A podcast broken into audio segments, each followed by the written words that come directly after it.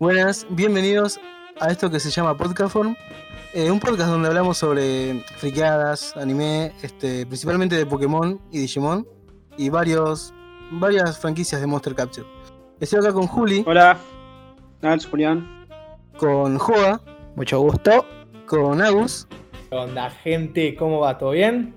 y bueno, y quien les habla, su servidor, eh, yo, Joey. Bueno, la idea de este primer episodio es darnos a conocer un poco a los autores de este podcast o a los presentes, dar- darnos a conocer un poco con el público contando cómo fue que nos introducimos al mundo del anime y los videojuegos, que es lo que nos tiene acá hoy día. ¿Cuál fue tu primer acercamiento? Bueno, yo cuando era muy chiquito, tenía cuatro años básicamente, tenía tele en mi casa, como asumo la mayoría de las personas de nuestra generación, y a la misma ya podía ver que otro anime. Claramente en esa época no sabía lo que eran los animes, solamente veía dibujitos en la tele y como toda criatura me entretenía con ellos. No fue hasta muchos años posteriores que descubrí lo que era el anime. Claro, na- nadie sabía, ninguno de nosotros sabía, veíamos los dibujitos y decíamos, este es un anime japonés. No, nadie. Mm, capaz en, en algún VHS veíamos, el- decíamos, mira, tiene letras chinas, son dibujitos chinos. Tal cual. Pero más que eso, ni enterados de lo que era el anime. Es curioso en realidad porque cuando hacemos retrospectiva, no sé si ustedes tenían cable en sus casas. Yo no, pero iba a casa de amigos que tienen cable y, y miraba. Yo estaba colgado, sí, sí. Igual todos recordamos el, el canal Magic. Si no Sí. vieron anime ahí, Esa Sí, es una verdad. cuestión interesante ahí, porque ustedes tenían Magic, yo no. Algo que se puede recalcar es que yo en realidad me crié en Paraguay, mientras que todos los demás se criaron acá en Argentina. Todos somos argentinos, pero yo particularmente los primeros años, de los 3 hasta los 11 años, estuve en Paraguay. Y ahí no teníamos el canal Magic. Entonces, la Mm. única manera en que yo tenía para ver anime era por los canales típicos Cartoon Network, en su época Fox Kids y Nickelodeon, alguno que otro.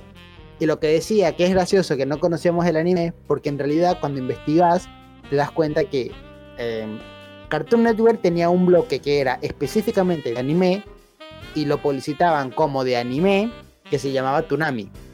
Fox Kids tenía una propaganda que decía explícitamente los mejores animes de Japón serán transmitidos aquí en Fox Kids, que era la hora anime, algo así. Y por más que esa información estaba ahí, uno como criatura no se da cuenta y siempre Claro. te lo estaban diciendo, esto es anime y es de Japón. Y yo dentro de mi cabeza siempre era todo de Estados Unidos porque bueno, es dibujito y tiene que ser de Estados Unidos. claro, sí. sí. Sí, no nos percatábamos de nada en esa época. Consumíamos, nomás. claro. No, Fox Kids era un, era, estaba lleno de anime, yo me acuerdo. También empecé a ver por ahí, en el 2001, 2002. Y bueno, Cartoon Network también, Tsunami, siempre pasaban muchos animes que tampoco sabíamos que era un anime. Los primeros animes que, que miraba así, de ver todos los días y no perderme ni uno, era Digimon y Medabots. Medabot, Medabot. Oh, ¿se acuerdan de Medabot. Medabot? Muy bueno. Sí. Guardate Medabots para un futuro podcast porque nació como una copia de Pokémon. Sí, muchas de estas, Sí. de estas, sí, sí, es una iteración más que surgió de ahí. Porque salió Pokémon y ya todos queríamos atrapar monstruitos. Sí, está Digimon, Monster Rancher. eh, Monster hay- Rancher, hay- sí, me acuerdo de Monster Rancher. Lo daban en Pero es Canal 9. distinto y es gracioso. Porque Pokémon, Digimon y Monster Rancher son tres franquicias que si bien el concepto es bastante similar, se crearon casi en paralelo y se influenciaron mutuamente.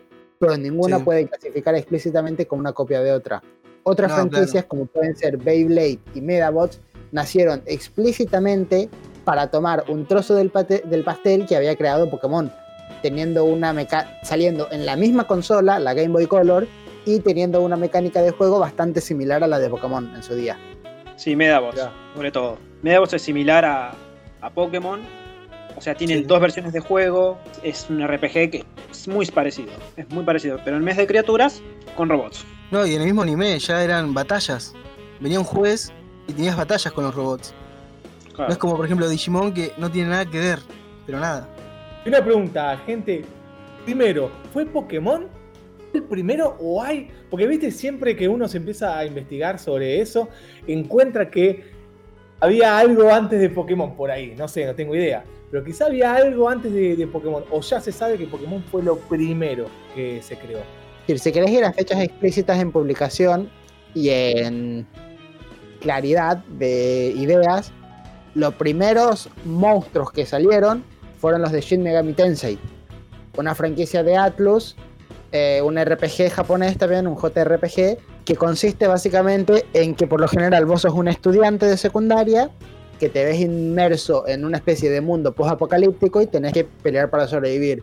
Para el mismo lo que tenés que hacer es ir contratando, haciendo pactos con distintos demonios para que te ayuden en el combate y en la pelea. Sí. Ese sería el primer, los primeros capturadores de monstruos RPGs que salieron.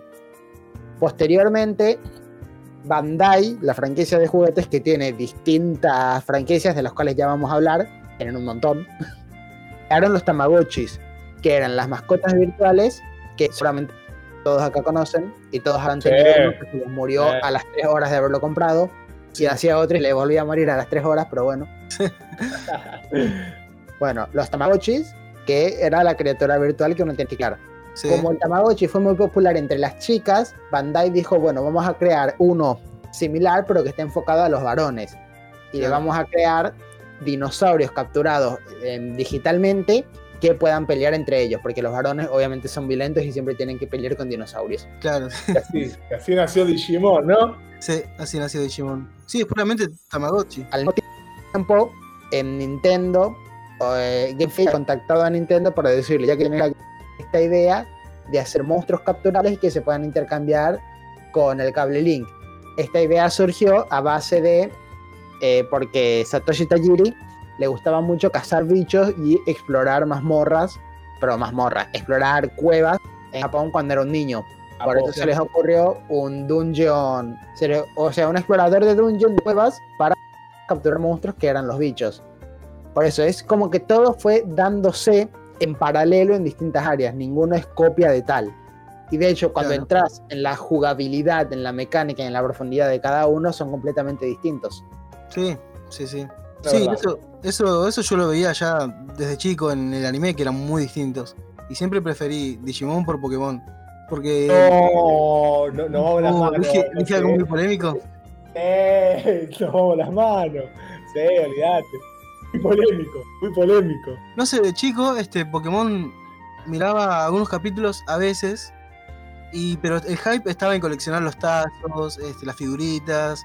El- el cho- había un chocolate que te traía unos stickers que eran recoleccionables. Aguante coleccionar. Sí, me acuerdo. Y Digimon era. te pegaba, te pegaba fuerte. Habían capítulos. La muerte. Spoiler, la muerte de Wizardmon. No, yo, yo con 8 años no. O 6, 7, no sé cuánto. Spoilers de una serie de hace 30 años. Bueno, y cosas así. Me pegó mucho más el, el anime Digimon, que lo vi hasta el final, porque lo veía todos los días, que Pokémon, que era la nada misma.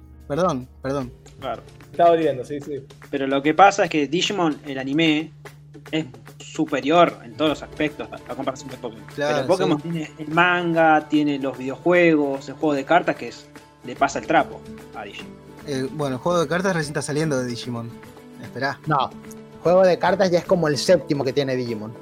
Bueno, sí. Digimon ya, ya creó juegos de cartas antes, creo que a fines de los 90, pero era bastante raro la, la forma de juego, no, no se hizo popular. Mm, Pero como dice Joaquín, no sé cuántos juegos diferentes sacaron de cartas, pero bueno, el actual es, está bueno. Igual vamos a hablar en el podcast sobre esto. Y pero el de Pokémon siempre se mantuvo y es uno de los TCG más, más importantes. De hecho, también otra franquicia bastante similar, entre comillas, a Pokémon Digimon, hablando de juegos de cartas, es Yu-Gi-Oh! Que Yu-Gi-Oh! también tiene su historia bastante interesante de por cómo se creó, por qué esta era la idea original, que más adelante seguramente lo vamos a hablar, pero quédense con el concepto de que estoy seguro que a más de alguno ah, le habrá hecho ruido cuando vean la serie de Yu-Gi-Oh! ¿Por qué carajos un juego de cartas del siglo XXI se relaciona con amuletos místicos de Egipto? sí, Sí. sí. Es como, eso a mí personalmente siempre me hizo ruido. Y cuando me enteré de la verdadera historia de Yu-Gi-Oh! dije, ah, no era tan flashero. Élite nos gobierna. Bueno, eso lo vemos en otro episodio entonces. Está, está bueno, está interesante para hablarlo. Bien. Y háblenme de, de cómo era, ya que estamos hablando de la infancia, de lo que veíamos, eh, cómo era el tema de los videojuegos, porque es algo que nos tocó mucho. Sí, en el 2009, yo soy de 1995. No fue hasta Sí. tener 14 años, 13, 14, que 13 años, que pude tener una computadora en mi casa. Al tener una computadora, lo primero que hice fue eh, descargar emuladores, el Play 1 y de otras cosas. Primero jugaba con los emuladores de Play 1 porque yo había tenido una Play 1, pero se me quemó en, un, en cierto punto, se me quemó y bueno, descargué el emulador y jugaba con eso. Más adelante, dentro de mi cabeza a mí se me ocurrió, tiene que existir algún juego de Pokémon, porque esta franquicia, la puta madre, es famosa, sigue saliendo el anime, debe existir algún videojuego. Yo pensando que la base de todo era el anime. Yo no Claro, tenía sí. idea de que los videojuegos habían, habían venido primero, no sabía que eran toda una franquicia. Yo solamente Claro, busqué videojuego de Pokémon y me salió el de Diamante y Perla con el emulador de DS. Y lo descargué sin saber lo que era una DS, sin saber de la franquicia de Pokémon, sin saber que venían en dos versiones. Solamente lo descargué y me jugué el Diamante.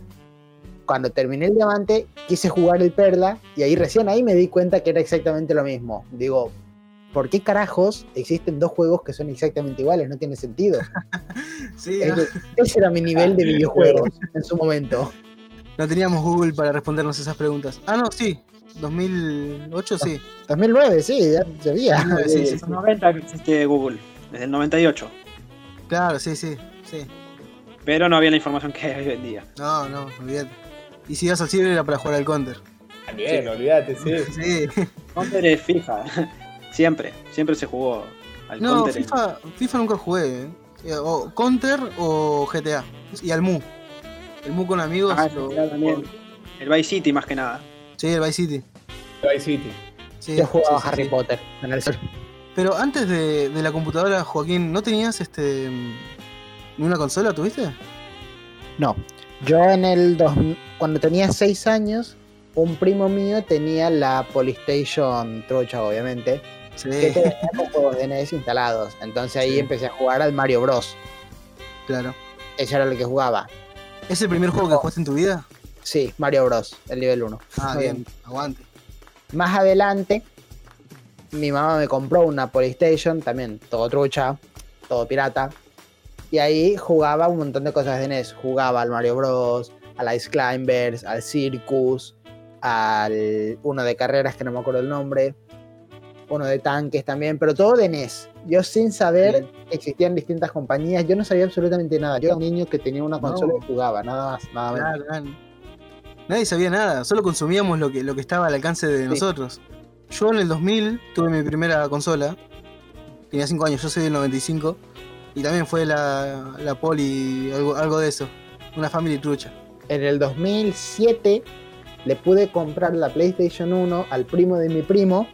Y esa fue mi primer consola original, chipeada con todos los juegos truchos, pero era una consola real. Que Sí. las horas que le metí eran completamente insanas. Bueno, y ahí Sí. jugué al Crash Bandicoot, al Rayman, los Harry Potter, un montón de juegos, Spyro, etcétera, etcétera. Pero fíjense mi ignorancia con el tema, que Sí. yo buscaba un juego de Mario para la PlayStation. no, en sí, ese momento. Y lo peor es que lo encontré porque había un, o sea, era como un juego que dentro de la Play emulaba a la NES, entonces te dejaba jugar al Super Mario. Y yo lo compraba pensando que era oficial y lo jugaba y no me molestaba. Años después, como dije, conseguí la compu y me descargué un montón de emuladores. De nuevo, sin saber que, las, que existían compañías y que cada compañía tenía su IP. Yo descargaba juegos de Pokémon para GBA o para DS, no sabía que eran de Nintendo, solamente los descargaba y los jugaba. Me descargaba emuladores de Play 2, de Play 1. Lo que pudiese jugar, jugaba sin criticar nada. Muchos sí, años olvídate. cuando cumplí 15 años, me pude comprar la Wii con un regalo, con regalo de mis tías. Y bueno, con la Wii me compré también juegos truchos de Mario, de Mickey. Y lo jugaba tranquilamente. No fue hasta el 2014, cuando yo tenía 18 años y estaba en la facultad, que Wow. voy a una tienda de videojuegos y me, y me quería comprar un mando extra para la Wii, uno que tenía incluido el Wii Motion Plus. Entonces voy, lo compro y ahí el vendedor me dice, ¿sos de Nintendo? Y yo me quedo pensando como, ¿cómo de Nintendo? No, no entiendo. Sí, que estás en ¿Hay, hay otra cosa aparte de Nintendo? Pokémon. ¿Eh? No sé, weón, sí, le dije, juego Mario, le dije. Bueno, volví a mi casa, ahí agarré la computadora y dije, ahí, recién ahí, o sea, imagínate, con 18 años caí en cuenta de que existían distintas compañías con Sí. distintas IPs, que Mario jamás iba a salir en, en PlayStation, Claro. Crash no estaba en, la, en las primeras consolas de Nintendo. Me enteré que existían las GameCube, las 64. Me enteré que existían las Xbox. Yo no sabía que existía Oh. Xbox, no sabía que Microsoft tenía consolas. No tenía idea, yo solamente veía un juego y lo jugaba. Ese era mi nivel. Claro. Bien, bien. Este, bueno, yo. ¿Trataste de la, de la Family? No, directamente la PlayStation 1. Fue tu primera consola.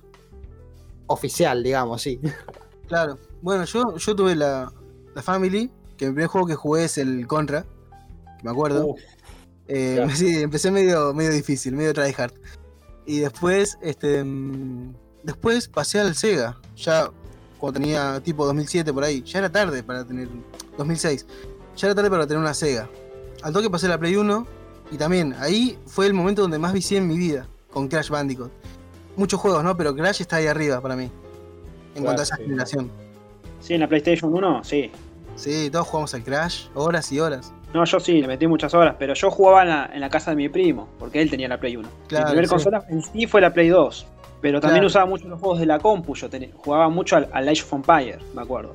Creo que es uno de los primeros juegos de PC que, tení- que tuve. Me, me atrevo a decir que es uno de los primeros juegos que jugué. También otros juegos más que ahora no me acuerdo nombres, son más raros, eh, los juegos esos viejísimos. Pero de carreras o de, de tipitos que disparaban, vaya a saber. El Counter obviamente también Sí, en el Ciber, el GTA Vice City, sobre todo en los Ciber, que bueno, más de uno seguramente ese el chiste, está el chiste que copiaban el, el, el- el acceso acceso, directo. directo, lo copiaban y lo mandaban. Llegás a tu casa y decías, listo, ya está, tengo el. Voy a avisar toda la noche porque me pasé el, el, el counter al pendrive. error, Ahora tengo error. acá. Todo el poder del ciber en mi casa. No. Más de uno lo habrá hecho. Nada, pero después conseguí el, la- el San Andreas para la compu y bueno, también es uno de los juegos que vicié en, en la compu hasta que bueno, me conseguí la Play 2 y bueno, hay un montón de juegos de ahí. Sobre todo, bueno, que yo jugaba más al, al de- a los de fútbol yo, con mis amigos, qué sé yo, al, al PES en ese momento, bueno, al Guitar Hero, que son juegos, viste, Sí. comunes entre todos. Y un par de juegos más. El Good of War también es un juego que, bueno, todo el mundo lo juega en la Play 2. O el, Resi- el Resident Evil 4. Juegos, juegos comunes que juega todo el mundo. Claro, sí, sí, sí. Pero así de Nintendo, Nintendo mucho más de grande. Porque lo que pasa es que el primer juego de Nintendo, obviamente que acá creo la mayoría de nosotros nos conocemos por Pokémon. Los Sí. juegos de, de Pokémon los descubrí re tarde. Creo que más tarde que, que Joaquín. Eh, el tema es que, claro, me acuerdo que en, en el 2012, 2013, por ahí, viste, cuando nos dieron las, las netbooks de- del gobierno a, la- a las escuelas públicas. Sí. Yo también. Bueno, mis amigos estaban pasando el, el Pokémon Esmeralda sí, con las sí. compu. Están todos a pleno, bueno, obviamente también el Counter, un par de juegos más también que viciaban los pendejos. Eh, y ahí descubrí los juegos de, de Pokémon. Yo ya conocía Pokémon por el anime, obviamente, como todos. Es más, conocía el juego de cartas mucho antes que, que el juego original. Los juegos. Sabía que existían juegos, pero no sabían que estaban basados en el juego. Me pasaba lo mismo que Joaquín. Pensé que estaba basado todos en el anime. Claro, no, sí, claro. eso nos pasó a todos, creo. Pero y bueno, y ahí empecé a descubrir los juegos, me enamoré de la franquicia, me, encan- me encantan los juegos de Pokémon y de ahí me compré la, la Nintendo 3DS cuando Bien. salió Pokémon XY y más que salieron los remakes de Rubí y Zafiro que bueno, eran los primeros juegos de, de Pokémon que había jugado, eran los remakes de esos juegos, así que bueno, y ahí estamos. Bien. Acá estamos ¿no? hablando Acá de Pokémon, estamos. Sí. acá estamos haciendo el podcast. ¿Y vos, Agus? Yo arranqué. Porque lo que estoy viendo también es las diferentes edades que tenemos nosotros. Entonces, eso también eh, es un factor eh, muy importante. Yo soy Ah. el más grande, soy el más grande. Y yo nací en el 90. Yo nací en el 90. Mi primer consola fue la Family. La Family. Eh, Sí. mucho Family, después pasamos al Sega. El Sega también jugamos un montón porque nosotros, seis hermanos, rompíamos todo. No nos duraba una semana que no se habrá comprado a mi viejo como 64 Sega, más o menos, tranqui. Y era todo más Mortal Kombat. Eh, Mortal Ah. Kombat a dos manos. No era de tener muchos juegos yo. ¿eh? Yo jugaba uno y, y lo hacía pelota, lo hacía pelota. Después pasamos a la Play 1. A Play 1. Bien. Una cosa que yo no entendía de la Play 1 es que se podían grabar las partidas, se las podían eh, guardar, digo, con la, con la tarjeta. Yo nunca supe eso. Yo jugaba siempre al Resident Evil 2 y lo volvía a ¿En empezar todos los días, sí, porque no, No. sabía que se podía guardar la partida, boludo, mal. Entonces, igual la pasaba bomba, sí, porque era un pedazo Sí, un pedazo. Una masa. Claro, porque no estamos acostumbrados a eso. Veníamos de jugar al, Sonic y el Sonic lo pasamos de nivel 0 y nunca, nunca lo. Se- se- no, había saves en esa época. Llega no había Play eso. 1, claro. Sí, sí, es verdad. Ahora no me- nunca me lo puse a pensar así. Ahora que lo veo en retrospectiva, me lo decís. Qué churri, lo que pasa es que yo nunca lo supe. No sé si Y- ustedes ahora siguen jugando RPGs o algo, pero y traten de concebir un RPG o un juego de esos tochos eh, sin guardar la partida y parece el infierno. No, sí, me imagino. No, imposible. Seguro. Sí, sí. Ah, es imposible. Dejar encendida la, de- dejar de encendida la compu. Olvidate. y después, bueno, tuve la compu. Primer compu. Jugué el primer juego de Pokémon que jugué fue el Pokémon Azul y lo jugué de disquete. Porque yo tenía Mira, nueve años, creo que tenía yo. Nueve Sí. años. Fue en el 98, 99. Tenía 8, 9 años, me parece, la primera vez que jugué a un juego de Pokémon. Y lo jugué en disquete. Porque en ese tiempo había disquete. Que no Wow, llegaba a un mega. No llegaba a un mega. Eh, no sé si pesaba 200, 300 kilobytes. Era una locura. Eh, yo estaba re loquito. Yo estaba re loquito porque yo el juego ya lo conocía y me gustaba mucho. Me gustaba mucho. Entonces fue lo mejor. Después me llegó en un CD el Pokémon Oro japonés. Así que me lo di vuelta todo en japonés sin entender absolutamente nada. Pero era tan Para. Héroe. Héroe. Tengo un problema acá. Dos. Sí. Primero, asumo que no sabes japonés. Sí, obvio, no soy una piba. No, nada. Bien. nada. Y aparte, él no sabía que los videojuegos se podían guardar. ¿Cómo mierda se pasó un juego de dos regiones? No, pero no sabía guardar en la PlayStation. En la PlayStation no sabía que se podía guardar. Eh, yo la compu la tuve después de la PlayStation y ahí mi amigo me había dicho cómo se podía salvar. Eh, dentro del juego se podía salvar el, el juego. Vos ponías Enter y lo podés guardar ahí directamente. Pero en la, en la PlayStation no, necesitas la memory card y yo nunca supe que que compré una memory card y poner ahí una memory card. Entonces yo ya Ah, no la en la tenías. compu lo- claro, no tenía, no sabía que ni existía. Ah, claro, sí. Ahí tiene más sentido. Cambia la PC ahí tranquichurri. Bueno, cuestión que lo pasé eh, el oro en, en japonés. Eh, encontré un bug que lo busqué, te, te juro, lo busqué un montón por Google y Sí. nunca lo encontré. Me pasó una vuelta que ya había pasado todo eh, el oro y estaba en canto. Vieron que después se va para, para canto. Me encontré con un entrenador que tenía un pincer al 125. Alguien después me muestra. Eh, yo decía tenía jojo y pincer del fuego. Le puse, creo que es un fuego sagrado del ataque que te viene. Y bueno, tranquichurri, porque si no me partía el diome. Ese es un bug que nunca más pude encontrar en Google. No sé si existe o si fue algo particular ahí de ese juego en japonés, boludo, en un CD encontrado, no sé, adentro de la caja de Shumanji, boludo. Una onda así más o menos. Pero Igual puede bueno, ser que sea un bug. Puede estar, seguramente hay que, hay que chequearlo después, porque está lleno de bugs. En los primeros juegos, sobre todo, está Mm. minado de bugs. sí. Así que hay que buscarlo nada más. Igual me parece curioso que haya podido ganarle. Por lo general, ese tipo de errores cuando el nivel se desborda, porque no crece de manera progresiva. Es decir, el juego no está pensado tal que diga, bueno, yo qué sé, este es un nivel 50, un nivel 100 tiene que tener el doble. Sino que está programado nivel 50 estos stats, nivel 100 estos stats. Entonces, si te salió un bicho a nivel 125, debería haber habido un error ahí que los stats no deberían estar programados.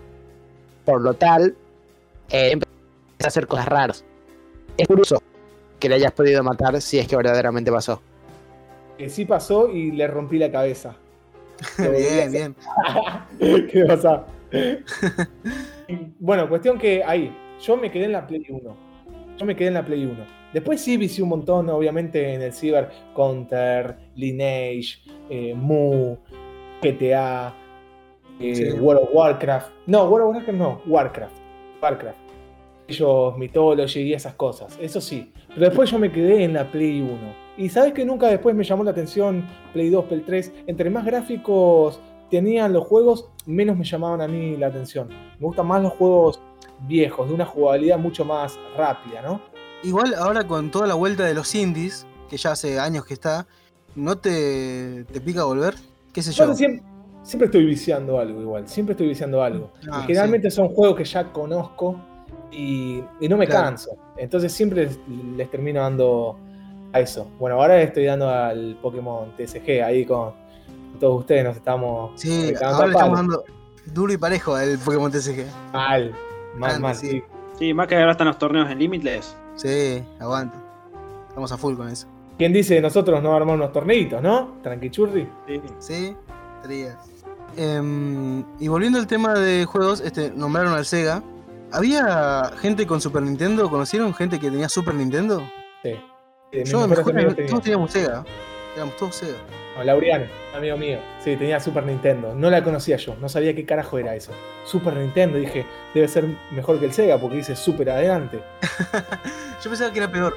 Antes de la Play 1, la Super Nintendo era la consola.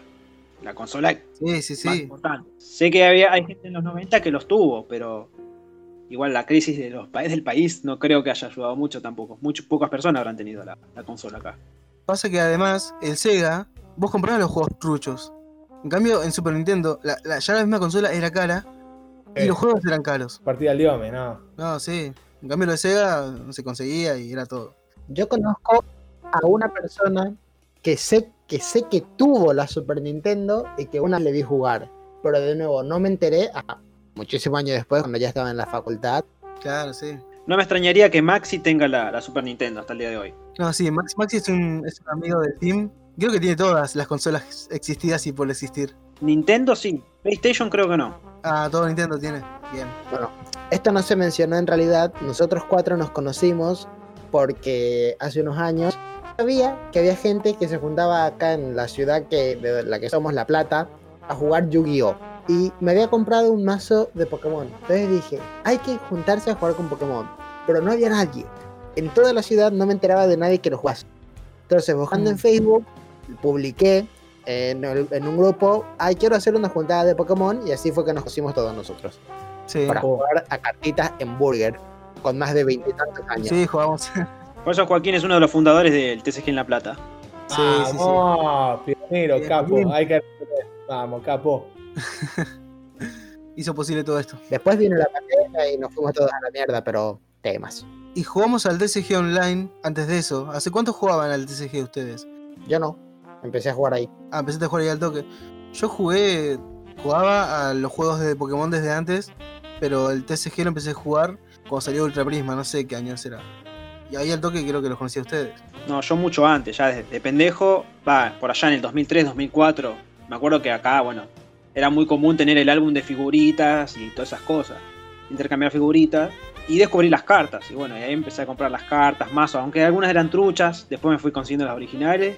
Igual eran mucho más caras y me imagino que, bueno, en esa época, bueno, era muy caro todo. Después, obviamente, dejé con el tiempo y bueno, volví cuando salieron Sí, las habían, expansiones. habían este, cartas de Pokémon en tu escuela.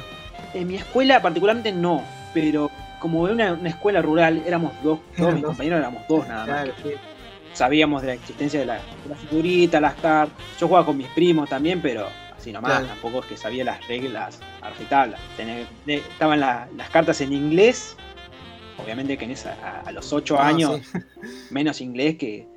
En mi escuela no, nunca vi, yo nunca vi una, una carta de, de Pokémon. Eh, había mucho Yu-Gi-Oh en todos lados. Yu-Gi-Oh, Yu-Gi-Oh, pero Pokémon nunca vi. Igual el- con el tiempo, bueno, siempre las tuve las cartas. Estaban ahí, se, se fueron renovando, pero hay épocas que no le di bola en absoluto. Retorné, aprendí a jugar bien. Sí. Y después, bueno, surgió esto de las juntadas acá en La Plata. Sabía que jugaban en Buenos Aires, pero en Capital es más difícil ir hasta allá. sí. Era raro para una Ah. ciudad tan grande como La Plata que no haya alguien que se junte. Era muy raro. Sé que en Mar del Plata se juntan, Sí. en Rosario también, Córdoba, en el conurbano también, en Quilmes. Yo, estuve, yo estaba muy expectante de que alguien diga, che, juguemos en La Plata, porque yo ya venía jugando TCG desde antes. Yo jugué Yu-Gi-Oh! 2014, ponele, empecé. Después jugué Inferno TCG, que es un juego argentino que lo hice mucho también. Y yo quería jugar Pokémon, porque ya jugaba el online y hasta que llegó Joa y dijo, che, juntémonos, porque no, no había Canal Plata. Era Capital o, o nada. Igual yo miento ahora que lo pienso porque yo las Mm. primeras cartas que las tuve sí fue en 2004 2003. Pero ya conocía las cartas también desde antes porque tenía mis primos más grandes con sus amigos que jugaban a las cartas, al- al base set, que son las primeras expansiones que me acuerdo de haberlas visto. Pero mucho no le daba bola. Igual me acuerdo que yo ingenuo me acuerdo pensando que me iba a salir el Blastoise de primera edición en, unos boosters nuevos, nada que ver. Cosas de, pendejo que, viste. No, Sí. el primer booster siempre es así. Mi primer booster de Yugi fue como, bien, acá salen los mermas y listo, capaz me sale un Megalo. Eh, vos sabrás, Joaquín, un- una de las cartas Secret. Ahora y no, eran todas comunes y me quería matar, porque encima 70 pesos cada booster. No, es que los boosters, la verdad. Los boosters en ningún TCG valen la pena en realidad. Nunca. Claro. Después, Agus, vos este, jugabas también. ¿Tenías cartas de chico? Sí, yo base set. Imagínate, yo desde el principio, de las primeras eh, que salieron, yo ya las conocía. De ahí, desde. Claro, yo iba a Quilmes, a una escuela de Quilmes. Y allá a la escuela que yo iba, la normal, jugaba mucho. No se jugaba, se coleccionaba mucho. Y me Mm. acuerdo que había un montón de personas que tenían el Charizard, boludo. Que yo ahora lo pienso y digo, qué ganas de ir a afanar de bar. no, qué ganas de tener esos Charizard, ¿no, boludo? Decís, una, una masa. Eh, y nosotros, bueno, teníamos la suerte de tener Yoshi, Yoshi Comics, acá en Quilmes. Y ahí sí se jugaban todos los domingos a las 2 de la tarde de torneo, eh, con todas las expansiones que iban saliendo. Jugué ahí hasta las expansiones, el otro, el otro día hablábamos con Juli, hasta las X, más o menos. Ahí, hasta que salieron las Delta, las Delta especie. Ahí jugaba y te armabas el mazo y le podían meter cualquier cosa. Le podías meter cualquier cosa. Entonces estaba, estaba muy, muy copado. Y yo me acuerdo, dos veces en mi vida compré boosters, nada más. En ese tiempo Mm. estaban 10 pesos. 10 pesos estaban los boosters en ese tiempo. Y me acuerdo, tocaban porquerías. Y dije, nunca más compro. Me acuerdo que la estrella que me había tocado era eh, en un booster, la Rainbow, había tocado. En uno de más cercano a base set, ¿viste? No sé si era de base set o de fósil, creo. La muñeca, la Pokédoll, ¿viste? Fueron los, los dos boosters que compré y como vi que no me tocó nada que brillaba, dije, váyanse a la mierda. 10 pesos salían en esa época, que igual 10 pesos era, era guita, pero no es Sí. ahora los 1200 que te sale un booster. No, pero eran 10 dólares. Ah, ¿no? Eh, y en ese No, no tiempo, ¿Qué año era? sí, sí, yo era en, en el 2000, 99, Puede ser. 2000. Ah, sí. entonces. Puede ser entonces. No sé si ustedes fueron, o sea, si ustedes iban a, en su época a las convenciones anime que se hacían por los años 2010. Yo Bueno. No, yo no. sí he ido a un par de convenciones. Bueno, yo iba bastante regular a esas convenciones y en realidad yo los TCG me enteré de que la gente los seguía jugando en esas convenciones porque iban un montón de gente a jugar todo, Magic, Yu-Gi-Oh, Pokémon. O sea, yo cuando empezaba las cosas siempre miro para atrás y digo, era tan ignorante y tan idiota. Porque, o sea, yo tenía cartas de Yugi de niño, obviamente Sí. las y algo que me molestaba es que yo las tenía y se arruinaban por existir. Ahora sé que es porque juntaban humedad y se inflaban, pero se arruinaban por existir, se rajaban, toda la mierda. Entonces, cuando empecé a ir a esas convenciones, veía a la gente que jugaba de verdad a todos estos TCGs y veía que las cartas estaban como. en- estaban en los folios. Pero en mi ignorancia, de nuevo, no sabía lo que eran los folios y yo pensaba que lo que tenían eran. ¿Vieron el film ese que se le pone a los cuadernos a veces, a los cuadernos, a las cartulinas para conservarlas? A los Los, diplomas? los plastificados. Sí, el clasificado. Yo Sí. pensaba que lo que hacían esos tipos era tomar las cartas, plastificarlas una por una Ah, y dejar para preservarlas.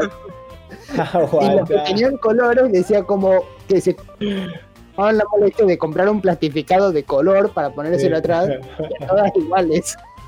¿Te imaginas? ¿Te imaginas un Agustín de 10 años con todo el base set completo, todas plastificadas? Uh, ¿sabes qué? Era, era Ricardo Ford. Es verdad, yo tampoco conocía los folios. Decía, claro, se me hacían pelota. Y después me di cuenta que sí, estaban los folios, se vendían por separado, los metías ahí y tranquichurri. Un cago de risa. Y de hecho la primera vez que fui a jugar Yu-Gi-Oh, porque yo empecé jugando Yu-Gi-Oh y después me pasé a Pokémon, está bien, me enteré en Facebook que se juntaban en Burger King, bueno, me fui, caí con mi mazo sin folios, sin nada. Y todos me miraron como, o le pones folios a esas cartas o te echamos del lugar. No, sí, sí, es es así. ¿eh? O sea, estás arruinando cartas. Duele, duele, sí, duele. sí. Ver que juegan así, sí. No, ¿sabes qué? Bueno, yo iba a convenciones, pero para jugar. O sea, yo ya jugaba antes de, de ir a convención porque ahí se hacían los torneos. Fui un par de veces también. Como eran torneos locales, querían un juez y me llamaban siempre a mí para, para ser de juez en algunos torneos. De Yugi. Que nada. Pero, pero sí, iba más que nada para, para eso. ¿Te pagaba con dólares? No, no, 50 pesos y una hamburguesa. Bueno, bien.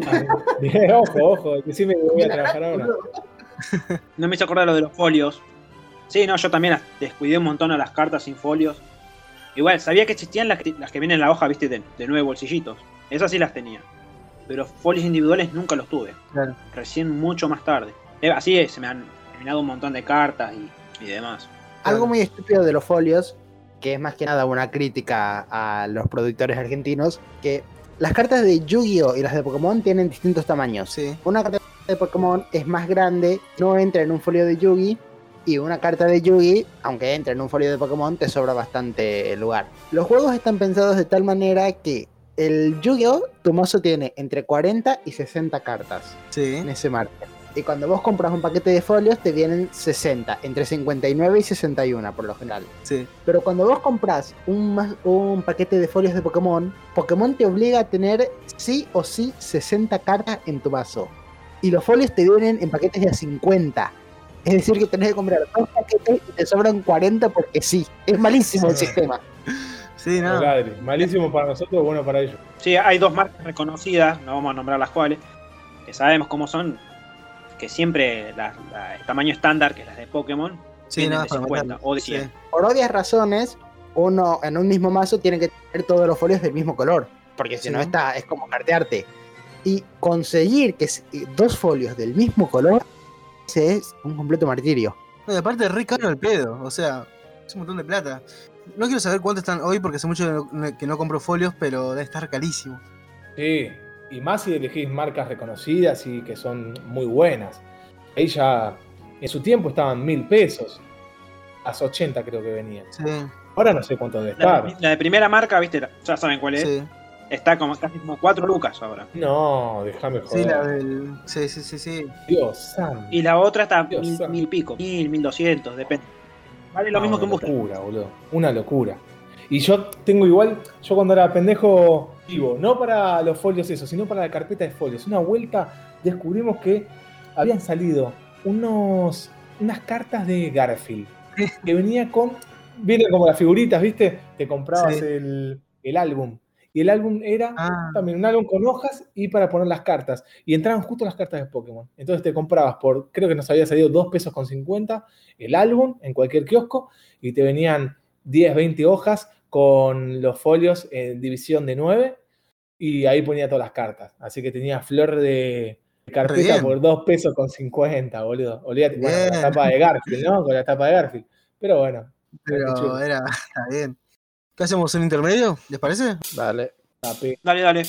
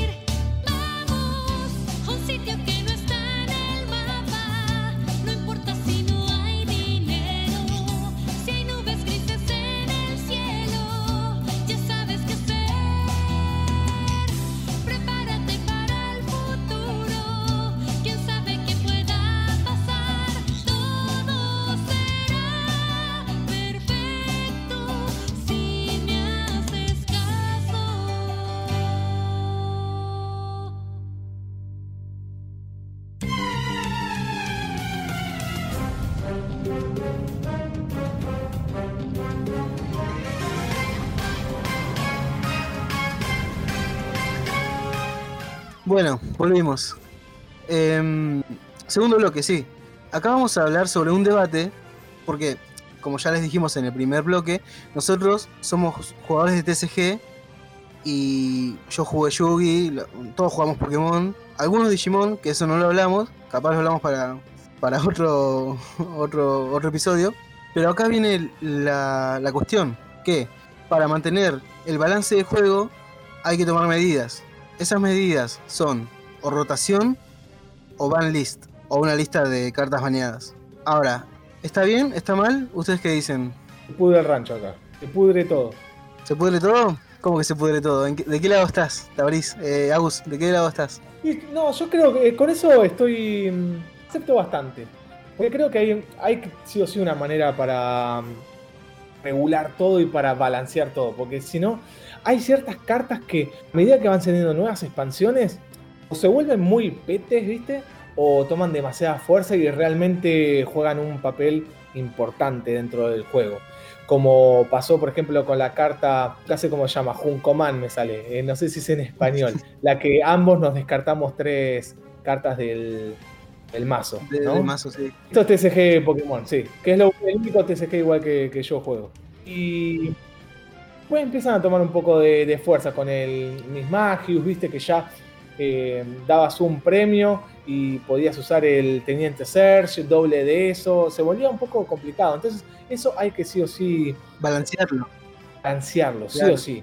Entonces, yo lo veo muy, muy bien. Una manera para controlar todo eso. Sí, sí, o sea, tiene que estar, tiene que existir una de las dos. ¿Y cuál de las dos? En mi caso yo preferiría que siga el sistema de rotación en Pokémon. Es de- depende, Sí. depende del juego de cartas también, depende mucho del TCG. Porque en el TCG de Pokémon lo que pasa es que las cartas cada vez vienen con más puntos de vida, vienen, vienen cada vez más fuertes. O sea, us- usar algo viejo es como que no serviría, más allá de que no se usaría de todas formas, más allá que haya una banlist. Aunque obviamente hay algu- algunas con habilidades que sí se podrían llegar a usar, pero para mí sería muy grande la, la, la banlist. Sí, de sería verdad, muy grande. muchísimas.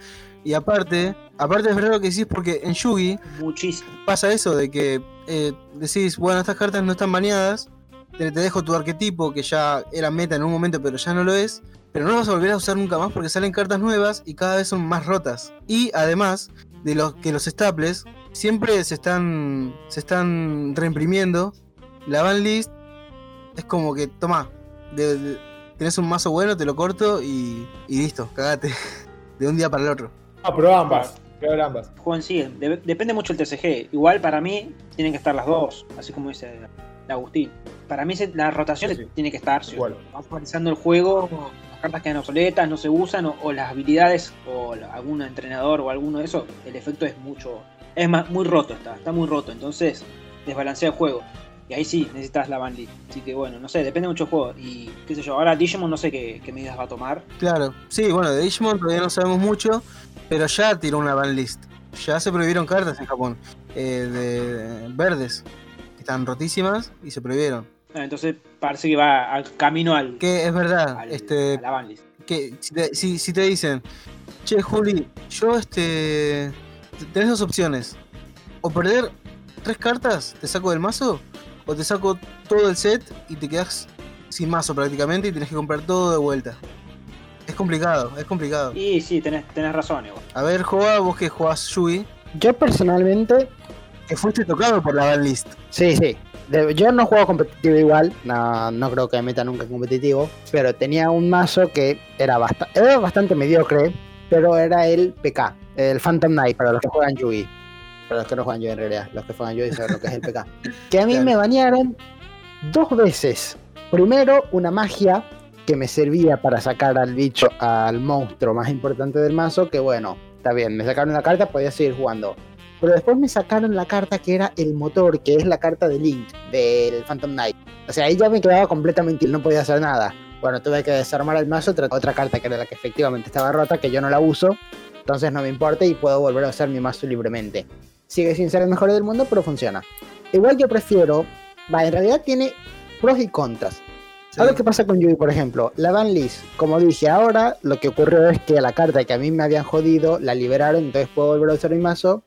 Y gracias a que se liberó, y a que en realidad en Yugi, por más que uno diga, bueno, esta carta te la, te la saco porque ya el mazo es inútil, te- aunque no parezca de cartas viejas o de arquetipos viejos, le suele llegar soporte.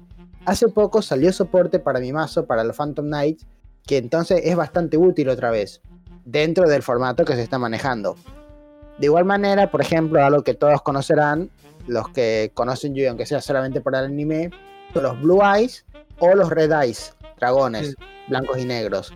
Esas cartas son de la era del... Y la Cyber Dragon también. Los Cyber Dragon son cartas del principio del juego, básicamente. Son monstruos. Y hasta la fecha le siguen sacando nuevas cartas con las nuevas invocaciones que salen. Salen links de Blue Eyes, de Dark Eyes, de Red Eyes, de Cyber Dragon, salen links, salen fusiones, exits, sí. Salen nuevas cartas para arquetipos viejos por lo general. Sí, es verdad eso, porque le dan soporte, le dan soporte a, a- a mazos que unos creían extintos, muertos, y lo pueden jugar ahora. No es como que es co- como que hubo una rotación y ese mazo directamente ni siquiera lo puedes jugar. Algo que sí, quizás habría funcionado la rotación en Yugi es con los. De hecho, eso también es un tema bastante. Ahora que lo pienso. En Pokémon, todos los años prácticamente sale una nueva mecánica. O los Level X, o las Mega Evoluciones, o los X, los Turbo, los G, eh, perdón, los GX, los Tag Team, los B, los B Max. Todos los años prácticamente está saliendo algo bueno. En Yugi esto pasa más por generación con algo normal, después están los juegos normal con las fusiones. Después de eso se metieron la invocación por sincronía, la invocación por exit, la invocación por péndulo y ahora la invocación por link. Esta generación no salió ninguna nueva invocación. Yugi con la invocación por link la cagó. Estaba muy rota la mecánica, Sí, se rompió todo. eran mazos que básicamente, o sea, reciclan, reciclaban su mano todos los turnos porque los monstruos eran indestructibles, era un asco. Por eso tuvo que salir la mecánica Link para nerfear un poco a los Pendulum. Y de hecho ahora terminó la generación Link, se desnerfeó a los X-Shield y a los X-Shield porque estaban un poco nerfeados también. Pero los Pendulum siguen igual de nerfeados. Y los Pendulum actualmente casi no reciben soporte porque nadie los quiere. el mismo Konami dice los Pendulum estaban muy rotos, la cagamos, pero bueno. Con una rotación, eso ya habría estado resuelto cuando salieron los Link, porque los Pendulum habrían desaparecido.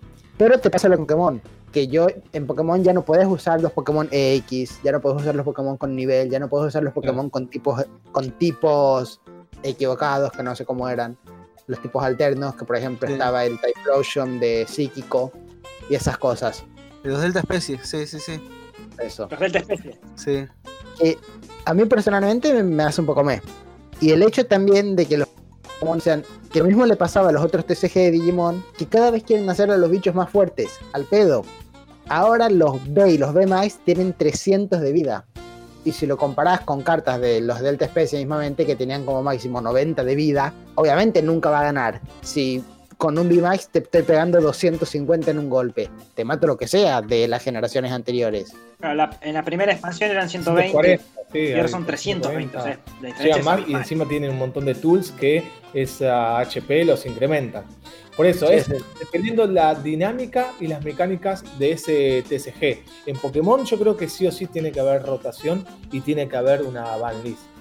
En otros juegos como puede ser Digimon o Yu-Gi-Oh o Magic, ahí dependería de la mecánica y de la dinámica del juego. Porque vos fíjate que en Pokémon, el tema Pokémon, sí, a medida que avanzan las expansiones, están cada vez más rotos. Pero a nivel trainer, no siempre es así. Vos fíjate que los trainers más rotos justamente son los más viejos. Donde, por ejemplo, Oak, que te hace descartar la mano y robar 7 cartas, no era un supporter. Lo podías jugar tantas veces como vos quieras. Lo mismo sucedía con Bill, robabas dos cartas. Golpe de viento, no es un supporter como ahora. Vos golpe de viento podías jugar 4 y jugar los 4 golpes de viento eh, en el mismo turno. Las kit de energía y super kit de energía. Hoy están los martillos, tenés que tirar la moneda para ver si sacas una moneda. En los tiempos viejos, vos eh, la descartabas de una, incluso con el super kit de energía puedes descartar dos y vos te descartabas una. Pero es eso, Por por, eso las para mí- mecánicas que había en el juego de ese tiempo. Por eso a mí me gusta más igual la ban list, porque esas cartas se pueden banear. En Magic, cuando se crearon las primeras cartas, están las que se conocen como las poderosas 9.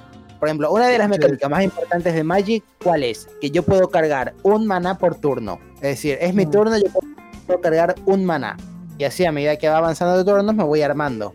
Existía un artefacto, artefactos son tipo cartas trainer, objetos, digamos, que uno puede usar cuantas quiera por turno, que en turno 1 ya te daba 3 de maná, gratis, de la nada, del tipo que vos quieras. Entonces, obviamente, si vos robabas eso, si lo buscabas de alguna manera, ya está, artefacto gratis, 3 de maná, cuando debería tener uno, te hago cualquier cosa. La ban list lo que hace es justamente quitar esas cartas que están rotas. Igual a lo que iba con lo de Pokémon es que yo entiendo que quieran hacer a los bichos cada vez más fuertes para promocionar las nuevas generaciones, que es lo mismo que le pasaba a los otros TCG de Digimon, cada vez venían más fuertes porque sí, al nivel que un rookie de la primer, de la última generación de Digimon le podía hacer tres bucaques a un Ultimate de la primera, Claro. por cuestiones de ataques y de vida. En Yugi esto no pasa. Aunque parezca mentira, aunque las cartas vienen cada vez más rotas, vienen más rotas pero por los efectos y por los combos que hacen. Pero el ataque siempre es lo mismo. No hay ahora mismo una carta de Yugi que te pegue 8000 de gratis. Siempre Claro. te va a pegar como máximo 2500 o 3000. Si está muy mira. rota, 3000. Pero hasta ahí. Y si tiene algún efecto muy roto, por lo general pega cero. Cosas del estilo. Siempre está equilibrado en ese sentido. Es interesante lo que decís porque, porque vos te pones a pensar y decís, bueno, entonces, gracias a la rotación, no necesito poner cosas cada vez más rotas porque el mejor mazo debería ser el que va a venir, porque eso es lo que buscan con, con- para vender, se hace eso. Eh, con la rotación, este, no debería ser cada vez más fuerte. Si ya hay una rotación, ¿qué querés tapar? Si ya estás baneando todo, el- todo el set anterior. Lo que pasa es que quieren, quieren incentivar a que se usen esas cartas nuevas.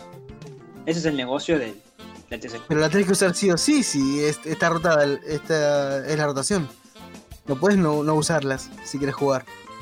Ese significado de tener que acrecentar ¿no? los poderes de todo si todo lo anterior va a dejar de ser usado.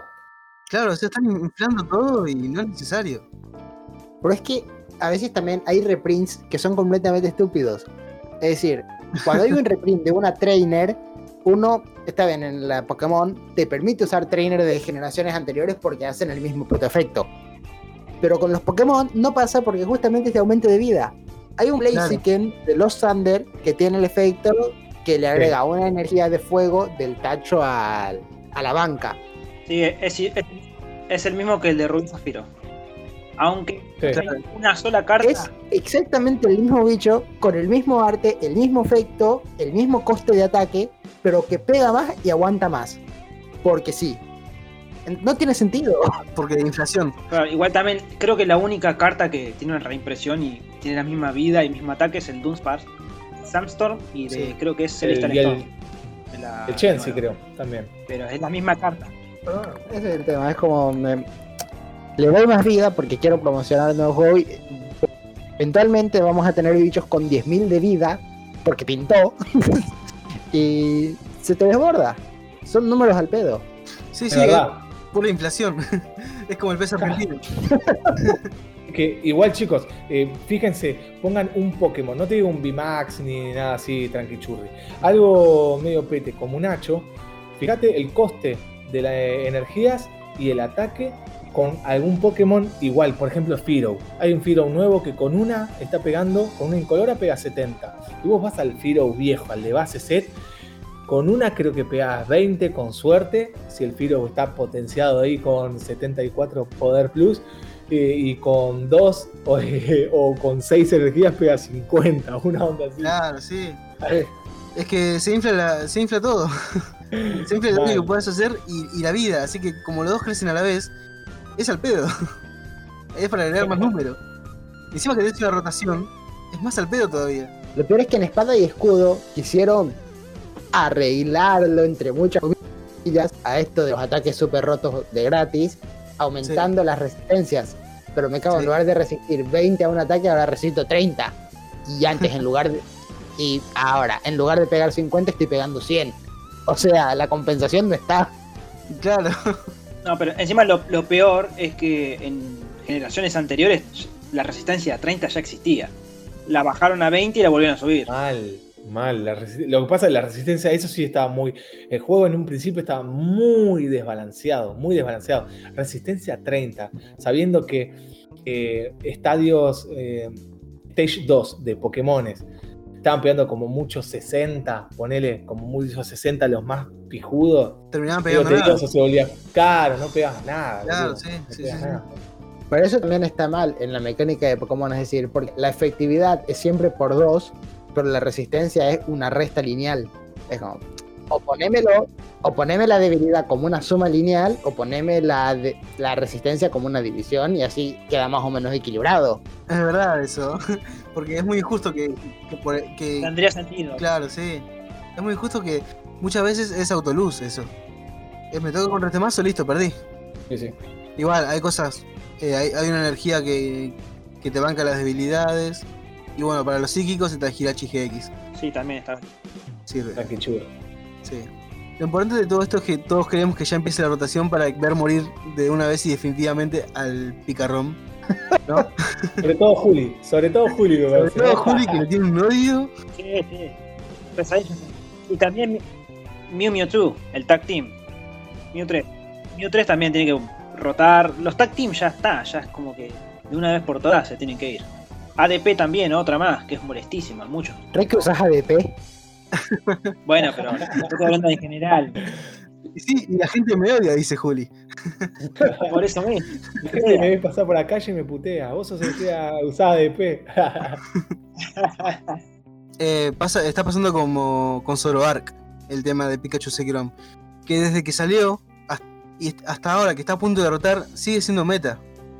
Dale. Nun- Nunca dejó Sí, de ser claro. meta, creo. Un- un- creo que un, un par de sets, pero. Un par de expansiones, casi pero. nada. Casi nada, no, siempre se mantuvo. Sus, sus subidas y sus bajadas, pero siempre fue meta. Sí, sí, sí, sí. El Zoroark pasó lo mismo. En su momento. Bueno, Mew, Mew- Mew 3 también fue meta desde que salió. Eh, sí, sí, sí, sí. Mew 3 también. Es muy versátil, es muy versátil. Y te da muchas opciones. Claro, sí. Y le, y le van a dar soporte, le van a dar soporte al psíquico, ¿no? Sí, al psíquico, pero eh, Mew, Mew 3, bueno, va, va a rotar, así que lo más probable es que no, no llegue. Ah, verdad, sí, sí, sí. Otros mazos por ahí que son medios débiles van a ser más fuertes. La. Ahora que el Urshifu VMAX, que es el, el mazo por excelencia en la actualidad, Sí, va a pasar a un segundo plano por las debilidades. sí. Cosa que la debilidad, viste, para mí está muy demasiado, es demasiado la, la debilidad Sí, por sí, sí, es muy injusto, creo. Es muy injusto. Con esa lógica, cuando en la próxima ración se le dé soporte al psíquico, el lucha va a quedar eh, hecho mierda. Y todo el mundo va a tener que cambiar su mazo de nuevo. Claro. Exacto. Y así funciona. No, no, no queda. No es, no es que no, es- no está balanceado para todos los tipos. Siempre se centra más en un solo tipo. Ese es el problema que tiene Pokémon estos últimos años. Sí, pasó con Pikachu Ciclón en su momento, que le dieron soporte todo eléctrico, en vez de dar soporte en general. Cuando salió Reshichari con las Welder, con los Crystal. Sí, uh, la Welder. Claro. Horno, ¿Será Welder? mucho soporte a fuego. Welder creo que es una de las cartas más rotas del- de, de Sonic Moon. Kiawe, ¿te acordás que estaba Kiawe también? Antes de, de Ah, Welder. Kiawe. Que, que llenabas el bicho de energías y listo, termino mi turno. Sí, flaco, pero ese primer turno y me, me metiste un coso con cuatro energías, dejate de Cuatro, joder. metía cuatro energías, Crystal, no, sí, Fire, Welder, eh, el horno, había de todo, un soporte a fuego había, boludo. El, Sí. el, el Nailtals, el Nailtals que descartabas creo que dos energías y hacías un golpe de viento. Nah, estaba muy fuerte. Igual con eso de los, los ataques, igual medio que se balanceó dentro de todo porque ahora los, los Pokémon tienen mucha vida. No bajas nada de un solo golpe. Claro. O sea, a lo- a los vinos los bajas de un golpe. Sí o sí tenés que dar dos golpes, a no ser que, bueno, la debilidad juegue un papel y que, bueno, lo bajás de un golpe. No hay nada que pegue más de 300. ¿Cómo que no? Sí. Aparte, El Mad Party como mucho pega 300. Charizard VMAX creo que es el otro que pega 300. Después Sí. el resto pegan 200 y pico, como mucho. Y no- nadie supera los 300. González le hablando- también 300. 300 se queda. ¿Cuál? González, si tengo las tres condiciones, 270 más los 30 del, del quemado y el veneno, y llevo a 300. Pero ese mazo lo usás vos solo, Agus. ¿Al? Sí, sí. Ah, pero igual, no hay nada que llegue a. Nada supera los 300, a no ser que sea la debilidad. Igual, obviamente que hay cosas que le puedes agregar y pegar un poco más. Sí, Como está la carta, la carta de León, que después le pega Claro. 30 más. sí, sí. También está la- el, el objeto Pasacian, que también pega 30 o 20 más, no me acuerdo. Pero no hay ninguno que pe- pegue de una así tres, tres- más de 300. Bueno, y en conclusión a todo esto, es necesario una rotación, es necesario una ban list Una de las dos está bien. ¿Cuál es mejor? No sé, no sé, sabemos porque tienen lo malo y, y, son- y tienen lo bueno. Así que. Depende del juego, ¿no? Claro, sí. El debate queda en que son necesarios y tenemos que, que aceptarlo, nada más. Que es mejor estar vivos. Ver, decir. Nerfeen a LT Surge. Mal. Y con esto cerramos el episodio de, de hoy. Espero que lo hayan pasado bien, espero que lo hayan disfrutado y que hayan recordado y reído un poco. Nos vemos en el próximo episodio. Chao. Chao, chao. Chao, gente. Chau, chau.